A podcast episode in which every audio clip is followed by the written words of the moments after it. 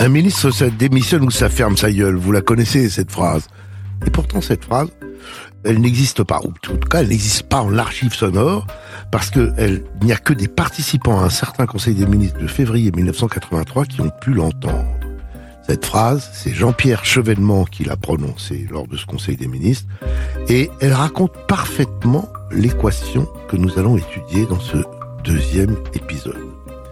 Désaccord égale départ. Je vous préviens tout de suite, on va suivre une chronologie, on va s'arrêter, repartir, approfondir quelques exemples, alors laissez-vous porter. Je suis Olivier Duhamel, bienvenue dans Démission avec un S et un point d'exclamation.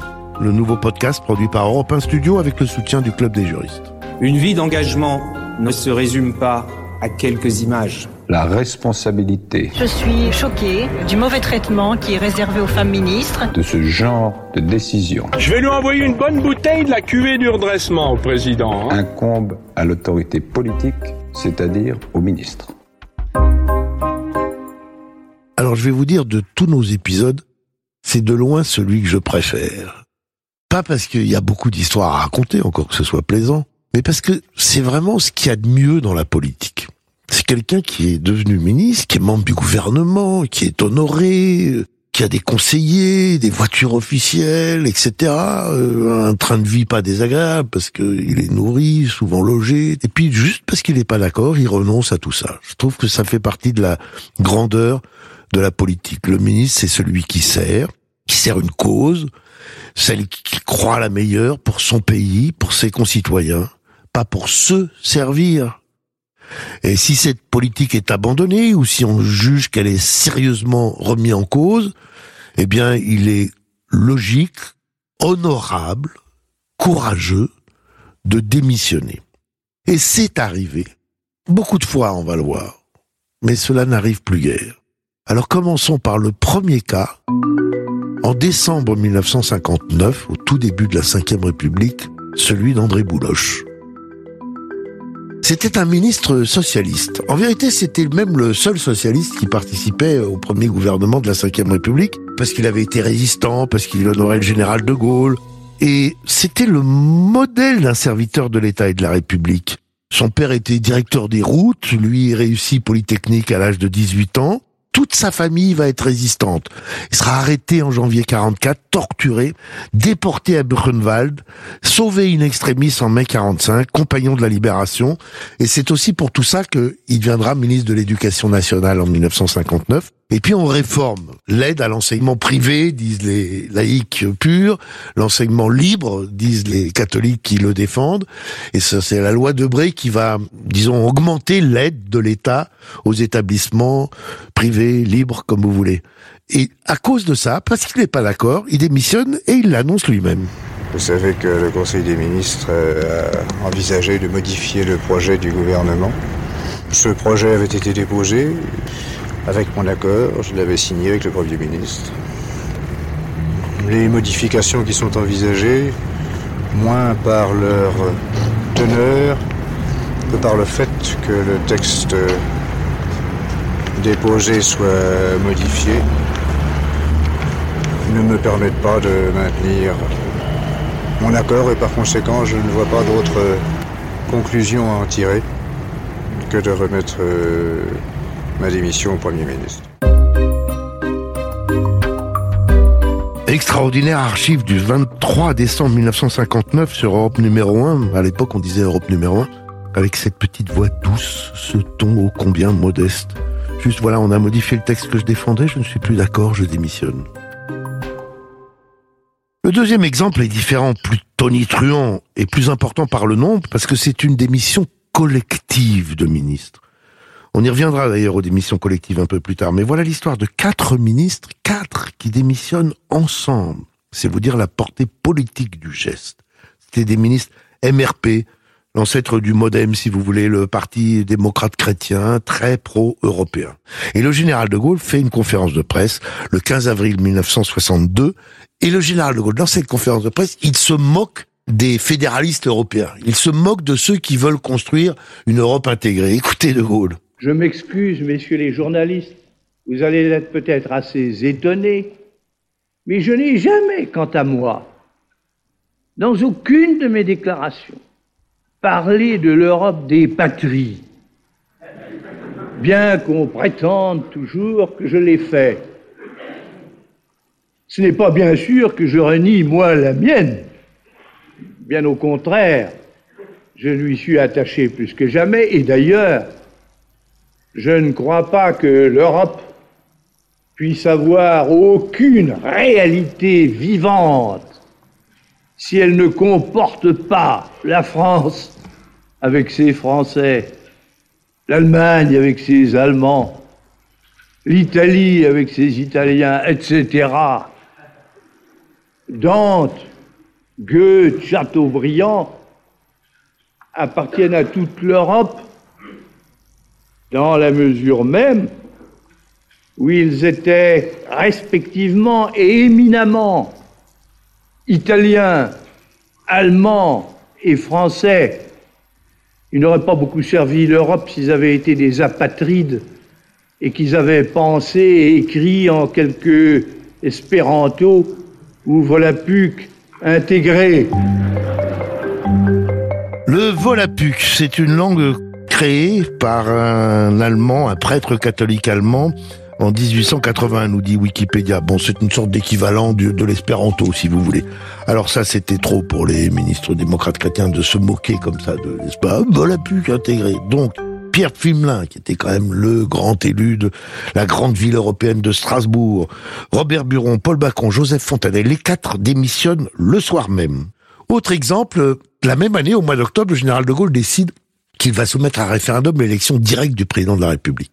Et euh, un de ses ministres, Pierre Sudreau, lui aussi euh, grand résistant, n'est pas d'accord, il n'est pas d'accord, il démissionne.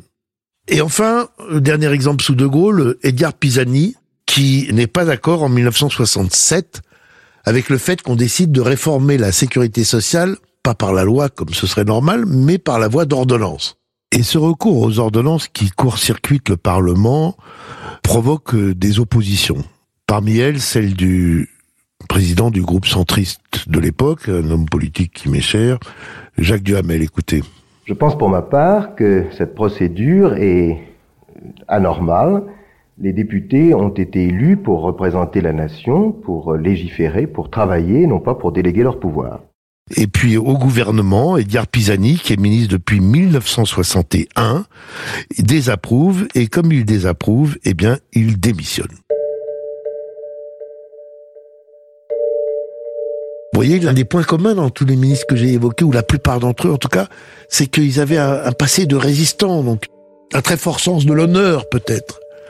Euh, on va le retrouver, bien qu'il soit trop jeune pour être dans la même catégorie, une fois que la gauche arrive au pouvoir, avec Jean-Pierre Cotte, qui était grand professeur de droit, devenu de droit international, major de son concours, ensuite entré en politique, devenu député de Savoir et élu, et bien crocardien, nommé ministre délégué en charge de la coopération et du développement au moment de l'alternance de 80. Et il pense qu'on va vraiment changer de politique, que c'est fini la France-Afrique, qu'on rentre dans une ère de socialisme beaucoup plus tiers-mondiste, et ben il va être déçu parce que très vite on va revenir aux pratiques anciennes. Et du coup, bah lui aussi présentera sa démission de guerre lasse en décembre 1982.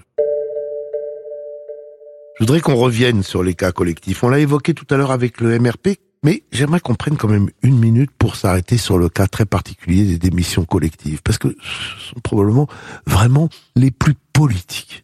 Parce qu'il s'agit non pas seulement d'une personne qui exprime son désaccord, mais de plusieurs, d'un parti politique appartenant à la majorité qui dit là, je ne suis plus, on s'en va. Ça a été le cas des ministres communistes en juillet 1984. Quand François Mitterrand est arrivé au pouvoir, après sa victoire présidentielle de 81, il a nommé quatre ministres communistes qui étaient les trois mousquetaires qui étaient quatre comme euh, dans l'histoire. Charles Fitterman, Anicet Leporte, Jacques Ralit et Marcel Rigoux. Et ces quatre ministres communistes vont survivre à la première politique d'austérité, vont même survivre au, virage de la rigueur de mars 83. Mais quand, en juillet 84, Pierre Mauroy s'en va et est remplacé par Laurent Fabius, là, le parti le PC, le parti, comme on disait, décide que ça suffit et plus de ministres au gouvernement. Donc des missions politiques collectives. Un autre exemple se produira en, mars 2014 pour euh, être un tout petit peu exhaustif et ne pas les oublier, quand deux ministres écologistes, cette fois-ci, refuseront de participer au nouveau gouvernement avec le nouveau Premier ministre Manuel Valls, à savoir Cécile Duflot et Pascal Canfin. Revenons maintenant aux cas individuels. Je vous ai raconté ceux du début de la Ve République. Mais le temps passe, les mœurs politiques changent, et il y a toujours des ministres qui démissionnent de façon personnelle, individuelle. Il y a le cas très connu de Michel Rocard, en avril 1985, parce que Michel Rocard désapprouve, dit-il, le changement de mode de scrutin. On peut considérer que il prend un peu une occasion et qu'en vérité, Rocard se positionne comme euh, alternative, comme successeur possible de euh, François Mitterrand. Donc on est dans la limite du désaccord politique et de la démission de carrière, si vous voulez. Mais l'exemple le plus éloquent, d'ailleurs le plus connu, le plus systématique, c'est Chevènement. Chevènement, c'est le roi de la démission. Chevènement, il a démissionné en 1983. Pourquoi? Parce qu'il n'était pas d'accord avec la politique de rigueur. Et puis il redevient ministre. Et il démissionne en 1991. Pourquoi? Parce qu'il n'est pas d'accord avec la guerre du Golfe et que le fait que Mitterrand engage la France aux côtés des États-Unis. Et puis il va revenir au gouvernement quand la gauche va gagner après la dissolution de 97. Et il va démissionner en 2000. Pourquoi? Parce qu'il n'est pas d'accord avec la politique qui fait, à son avis, trop de concessions aux indépendantistes corses. Alors, Chevènement, c'est aussi l'homme qui a dit un ministre, ça démissionne ou ça ferme sa gueule. Si vous connaissez pas la formule, on peut être sûr que maintenant vous la connaissez bien, puisqu'on en a parlé et reparlé. À ce moment-là, donc, pas de micro pour l'enregistrer. Mais quelques années plus tard, Chevènement assumait cette sortie. J'avais décidé de quitter le gouvernement en 1983. J'ai toujours eu une certaine conception, euh, je dirais, un certain sens de l'État. Un certain sens de l'État, donc il est bien dans la ligne de ce que nous essayons de montrer dans cet épisode, qu'une démission politique choisie, personnelle, pour désaccord politique, euh, implique un sens élevé de la mission de ministre et de l'État. Et puis alors vous avez euh, l'exemple le plus récent, Enfin, c'est toujours difficile hein, de, qualifier exactement, parce que vous pourriez me dire, mais non, euh, il y a la démission de Gérard Collomb quand il a cessé d'être ministre de l'Intérieur. Oui, mais c'est pas une démission de désaccord politique, Gérard Collomb. C'est parce qu'il craint de perdre le contrôle de la ville de Lyon et de la métropole et qu'il veut retourner sur le terrain. Alors vous me direz, mais il y a euh, Nicolas Hulot, et Nicolas Hulot, c'est une démission de désaccord politique. Bah, c'est compliqué, Nicolas Hulot. Euh, D'abord, il y avait des affaires qu'on lui reprochait. Il en était sorti, mais il sentait qu'il allait tout le temps sur les projecteurs, donc ça, a pu jouer. Et puis, il était pas très bien dans sa peau de ministre, un peu comme personnalité opposée autrefois sous sous Giscard, le général Bijard euh, sentait pas bien ministre parce que Bijard était fait pour être ministre comme il était fait pour être archevêque ou comme moi je suis fait pour être général. Et donc, vous voyez, c'est un mélange de tellement de catégories que si on est un petit peu strict, la vraie démission politique personnelle, c'est quelqu'un qui euh, exprime un désaccord précis et qui pour cela s'en va. Il y a une figure devenue emblématique de la gauche, et d'ailleurs devenue aussi la cible haineuse de l'extrême droite, qui s'appelait Christiane Taubira, qui avait même incarné, à cette époque précise, le combat pour euh, le mariage, dit le mariage pour tous, l'ouverture du mariage aux personnes de même sexe. Et elle avait un comportement très atypique pour un ministre. Elle, elle, était très lyrique. Écoutez comment elle a terminé son discours à l'Assemblée nationale au moment du vote de la loi en question. Et nous sommes si fiers de ce que nous faisons que je voudrais le définir par les mots du poète Léon Gontran Damas. L'acte que nous allons accomplir est beau comme une rose dont la tour Eiffel, assiégée à l'aube, voit enfin s'épanouir les pétales. Il est grand comme un besoin de changer d'air. Il est fort comme le cri aigu d'un accent dans la nuit longue. Merci à vous. C'était le 29 janvier 2013 à l'Assemblée nationale. Ah oui que c'était pas banal. Deux ans après, il y a eu les attentats terribles du Bataclan et autour, et à Saint-Denis. Et François Hollande envisage d'ouvrir les cas de déchéance de la nationalité française à l'encontre de terroristes. Au tout début, ça semble euh, susciter un consensus quand il le déclare au Congrès de Versailles, mais très vite, un grand débat se développe en France. Et Christiane Taubira est très opposée à cette mesure. Tellement qu'elle croit obtenir gain de cause. Elle annonce que le gouvernement y a renoncé. Et puis elle est obligée de constater euh, deux jours après que pas du tout. Et du coup, le 27 janvier 2016, elle démissionne. Voilà un cas très précis de démission pour conviction politique dans le sens le plus élevé du terme. Pas par calcul euh, politicien, mais parce que ce à quoi l'on croit est bafoué. C'est ce qu'elle ressent et elle démissionne.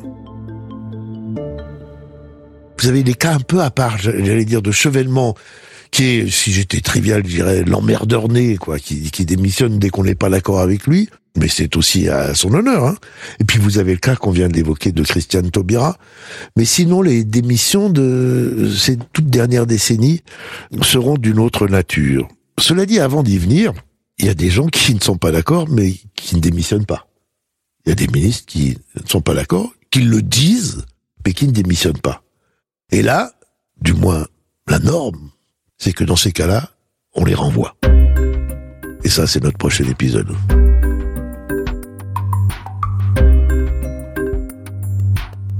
Démission, Histoire de ministre, l'épisode 2, c'est terminé. Démission est un podcast produit par Europe 1 Studio avec l'aimable soutien du Club des juristes que je remercie. À la préparation Capucine Patouillet, à la réalisation Christophe Davio, à la production Claire Azan et Fanny Rascle. Pour les archives, comme d'habitude, le service documentation patrimoine d'Europe 1 qui nous a aidés et qui nous trouve des trésors. Si vous avez aimé cet épisode, abonnez-vous sur Apple Podcast et parlez-en autour de vous dans la vraie vie ou sur les réseaux sociaux. À très vite, à tout de suite peut-être, à très vite sinon pour la suite.